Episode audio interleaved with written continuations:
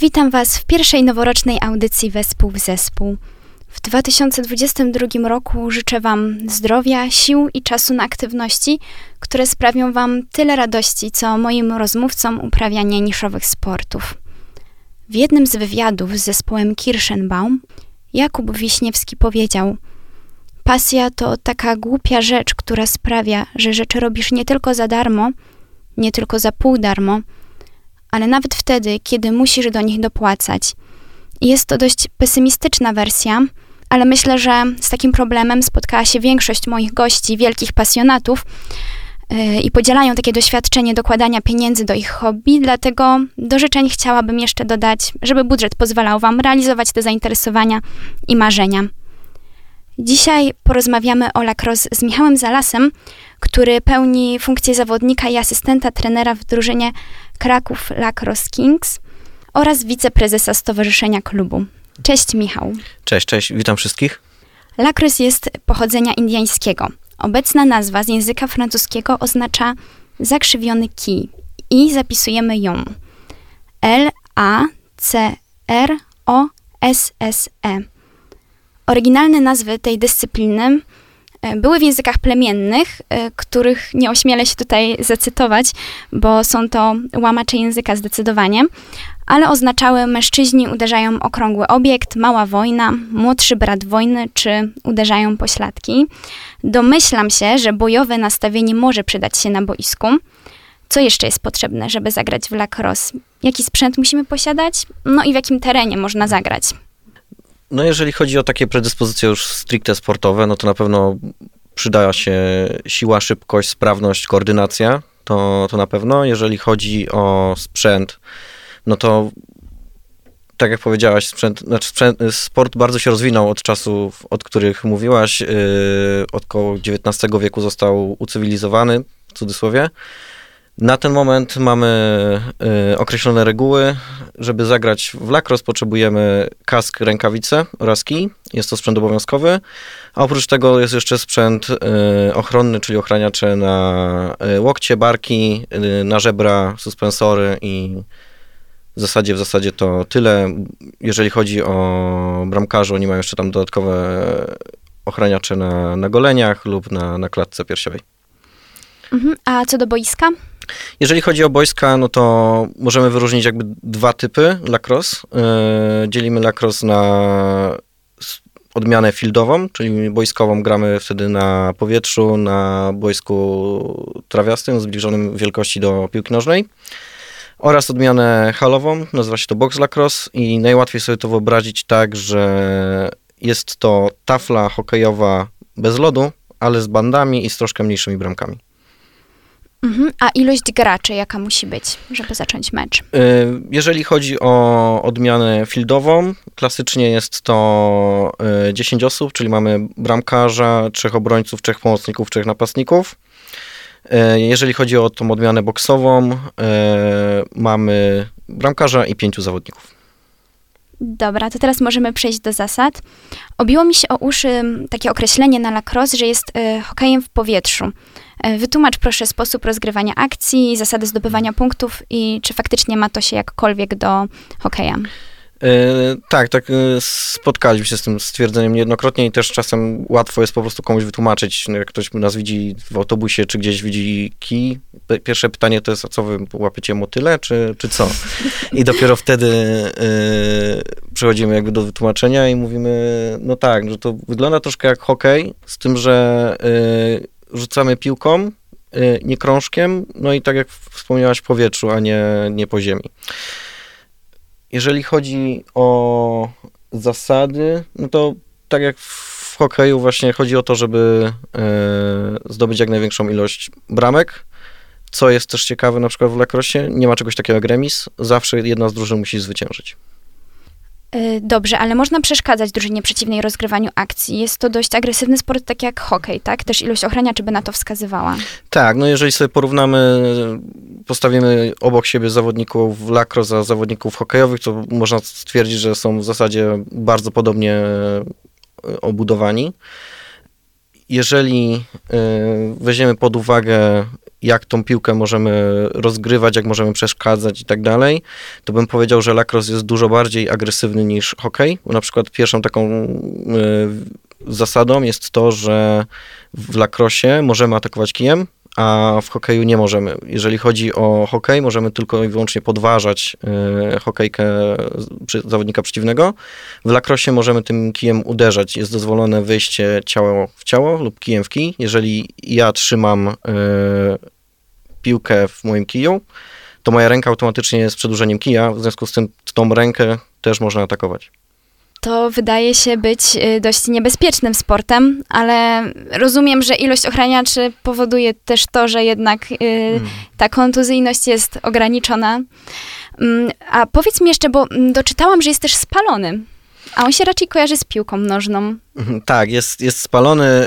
Związane jest to z tym, że akcję rozgrywamy 6 na 6, czyli jeżeli mamy bramkarza, 3 obrońców, 3 pomocników, 3 napastników, to w każdej akcji może brać maksymalnie 6 osób grających w polu, więc jeżeli weźmiemy pod uwagę, powiedzmy, akcję ofensywną, mamy na połowie przeciwnika 3 napastników, 3 pomocników, naszych 3 obrońców musi zostać na swojej połowie, a my tą akcję rozgrywamy przeciwko 3 pomocnikom i 3 obrońcom drużyny przeciwnej.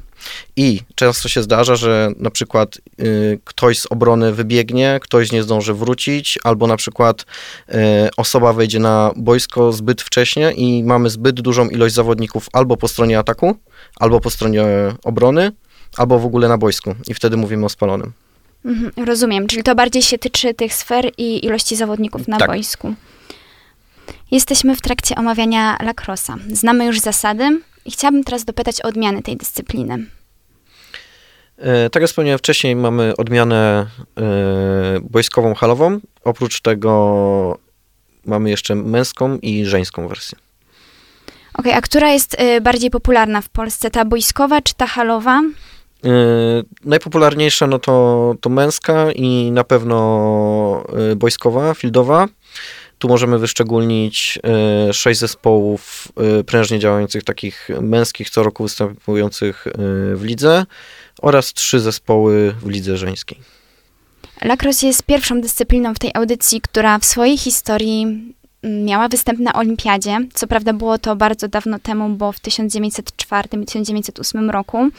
Jeśli się mylę, to mnie popraw, ale świadczy to według mnie o pewnym prestiżu.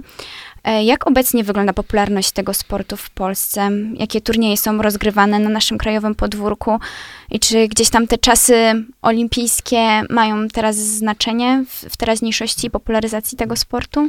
Tak, z ciekawostek mogę powiedzieć, że lacrosse wraca na olimpiadę. Mhm. Dokładnie jeszcze nie wiem, w którym roku, to chyba nie będzie ta następna, tylko ta jeszcze kolejna, wraca w odmianie, w której gra się po 6 osób. Jest to coś, co dopiero raczkuje. Gdzieś tam w Stanach pojawiły się pierwsze pogłoski, że ktoś w to w ogóle będzie grał. Jeżeli chodzi o tą odmianę 6-osobową, to jest połączenie coś pomiędzy tym fieldowym a boksowym, bo zasady są podobne jak do boksowego, ale gramy na boisku, gramy po 6 osób, a nie po 10. Nie ma długich kijów, jak to jest w przypadku tej odmiany boiskowej.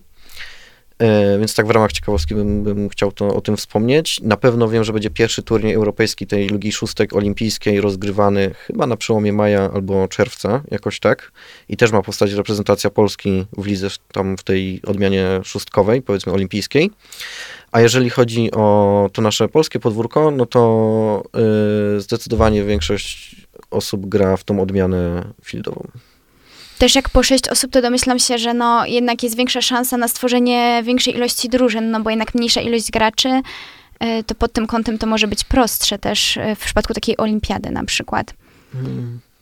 Może nawet nie tyle, co prostsze, co bardziej chodziło o to, żeby troszkę wyrównać te zasady, które są w męskim lacrosie, a w żeńskim, ponieważ jest duża rozbieżność w zasadach, co jest dość rzadko spotykane, że mężczyźni mają zupełnie inne zasady gry niż kobiety, a wszystko łączy jakby jedna nazwa. A tak najogólniej, jakbyś mógł takie główne różnice wskazać między damskim a męskim lacrossem? Żeński lacrosse jest bezkontaktowy, Tam nie ma możliwości uderzenia przeciwniczki, jest tam dozwolony jakiś delikatny kontakt fizyczny, ale bardzo ograniczony. Na pewno nie można atakować kijem, na pewno nie można atakować ciałem, można jedynie przyblokować zawodniczkę. Oprócz tego dziewczyny grają w mniejszej ilości ochraniaczy, im w zasadzie do gry wystarczy ochraniacz na zęby plus kij. Sam kij jest inaczej zbudowany, bo tutaj w tym męskim lacrosse my mamy kije z głęboką siatką, a dziewczyny mają zwykle główki, które są przewiązane rzemykiem i one są dość płaskie. Chodzi o to, żeby nie móc wydobyć dużej ilości energii z tego strzału czy z podania. Ja muszę przyznać, że miałam okazję trzymać przed chwilą ten kij do męskiego lacrosse w ręce. I wydawał mi się, zanim go chwyciłam, że będzie ciężki, ale tak naprawdę jest bardzo lekki. I tak porównując na przykład do rakiety tenisowej, która w moim odczuciu jest dość ciężka, nie trenuję tenisa, no to ten kij jest dużo lżejszy, więc jeśli chodzi o taką obawę, że w lacrosse może być ciężko biegać z tym kijem, no to tutaj mogę powiedzieć, że nie macie się czego obawiać i możecie próbować lacrossa, no bo to akurat nie będzie przeszkodą. No dobra, to opowiedz nam troszkę o twojej drużynie i waszych sukcesach. Nasza drużyna nazywa się Kraków Lacrosse Kings, jak już wspomniałeś na początku. Występujemy w polskiej lidze lacrosse od ponad 10 lat już. Największe sukcesy, no to myślę, że to są te lata 2015-18, kiedy byliśmy 4-krotnym wicemistrzem Polski z rzędu, w zasadzie przegrywając zawsze z tą samą drużyną. Także przez te 4-5 lat, no to wiedliśmy taki dość duży prym w Polsce. To kto jest mistrzem? Mistrzem jest Wrocław. Ile razy już zdobył, to nie wiem, ale tak. Myślę, że to będzie około 8 czy 9 mistrzostw Polski. To jest nasz taki odwieczny rywal, z którym w zasadzie wygraliśmy raz w ciągu całej naszej historii. Mhm. Ostatnio to był troszkę zjazd. W tym sezonie pandemicznym, popandemicznym już te rezultaty były troszkę gorsze. W ostatnim sezonie zajęliśmy 4. miejsce. Dobra, ale to w takim razie jest motywacja do dalszych treningów. A tak, oczywiście, to zawsze. Ja staram się zawsze patrzeć do przodu, nie patrzę w tył, nie patrzę na to, co było. Kończy się sezon, okej, zamykamy go. Otwieramy się na nowych zawodników, na trening, na rekrutację i walczymy w kolejnym sezonie o mistrzostwo. No właśnie, to jak już jesteśmy w temacie nowych zawodników, to czy można do was dołączyć? Oczywiście zawsze jest taka możliwość. Z reguły gdzieś pomiędzy sezonami prowadzimy otwarte treningi, że po prostu można do nas przyjść, można za nim potrenować. To są wydarzenia cykliczne, cotygodniowe. Spośród tych osób, którym się tego bakcyla uda zaszczepić, one z reguły zostają. I to jest tak pomiędzy sezonami. W trakcie trwania sezonu można do nas napisać na fanpage, zgłosić się, na pewno tam zostanie poinstruowany, kiedy, gdzie jest następny trening, żeby taka osoba mogła przyjść, zobaczyć, spróbować. Na nowych osobników nigdy się nie zamykamy, a jeżeli jest to jeszcze w szczególności osoba młoda, wysportowana, która już wcześniej grała w jakieś sporty drużynowe, no to tym lepiej dla niej. I zarówno mężczyźni, jak i kobiety mogą dołączyć? Tak. To na tych samych zasadach jest prowadzona rekrutacja do sekcji męskiej, do żeńskiej. W trakcie trwania jakichś tam wakacji to nawet łączymy te dwie sekcje, mamy wspólne treningi na tej samej zasadzie. To ja jeszcze powiem naszym słuchaczom, że żeńska drużyna w lacrosse w Krakowie nazywa się Kraków Lacrosse Queens. Tak, dokładnie. Tak. Okay. To jakbyście chcieli, to do dziewczyn to za pośrednictwem tej nazwy właśnie gdzieś tam w internecie wyszukać. Jeszcze chciałabym wrócić jednak do tej historii lacrossa i do tych korzeni amerykańskich, ale tej rdzejnej ludności, no bo jest niezwykle ciekawa. Tak, tak jak wspomniałaś, jest to nazywane jako młodszy Bóg wojny, młodszy brat wojny, czy coś w tym stylu. W każdym razie jest to jeden uznawany za sport, który jest pierwszym sportem drużynowym na świecie. Tak jak wspomniałaś, ma on pochodzenie indiańskie. Indianie za pomocą niego rozwiązywali spory. Czasem przypominało to po prostu bitwę wielu osób z jedną czy paroma piłkami rozgrywane na wielkim terenie. No i chodziło o to, żeby dany spór rozwiązać za pomocą gry. Czyli ja goszczę dzisiaj w studiu osobę, która gra w najstarszy sport zespołowy świata. Tak jest uznawane. Tak jest to uznawane. Czy tak jest naprawdę, nie jestem w stanie stwierdzić, ale jest to tak uznane, że tak to właśnie jest. To teraz jest twój czas na pozdrowienia. Mój czas. Co, no na pewno pozdrawiam wszystkich kolegów z drużyny, pozdrawiam wszystkich zawodników z Polski, pozdrawiam wszystkich kibiców, pozdrawiam swoją najukochańszą żonę, która powiedziała, że będzie mnie słuchać, także to są pozdrowienia dla niej. A tak to tam jeszcze, bo żona też była zawodniczką lacrosse. Tak.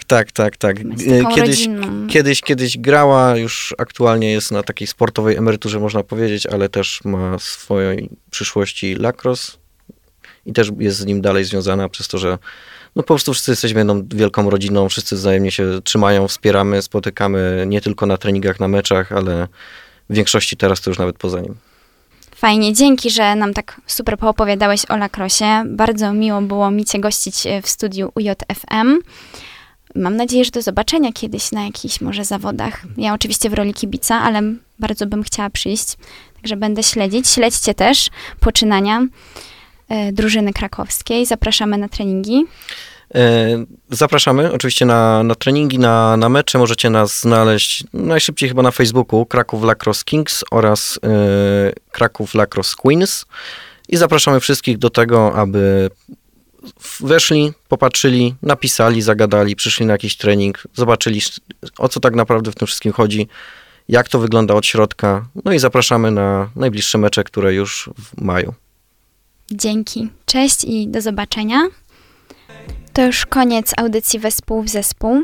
Jeśli jesteście ciekawi innych sportów niszowych, takich jak Quidditch, Korfball, Ultimate Frisbee, to wchodźcie na Spotify'a UJFM, bo znajdziecie tam wszystkie rozmowy z gośćmi audycji. Ta dzisiejsza również tam się znajdzie, także zapraszam serdecznie. Śle pozdrowienia i do usłyszenia w przyszłym tygodniu. Mówiła dla Was Kinga Grychtoł.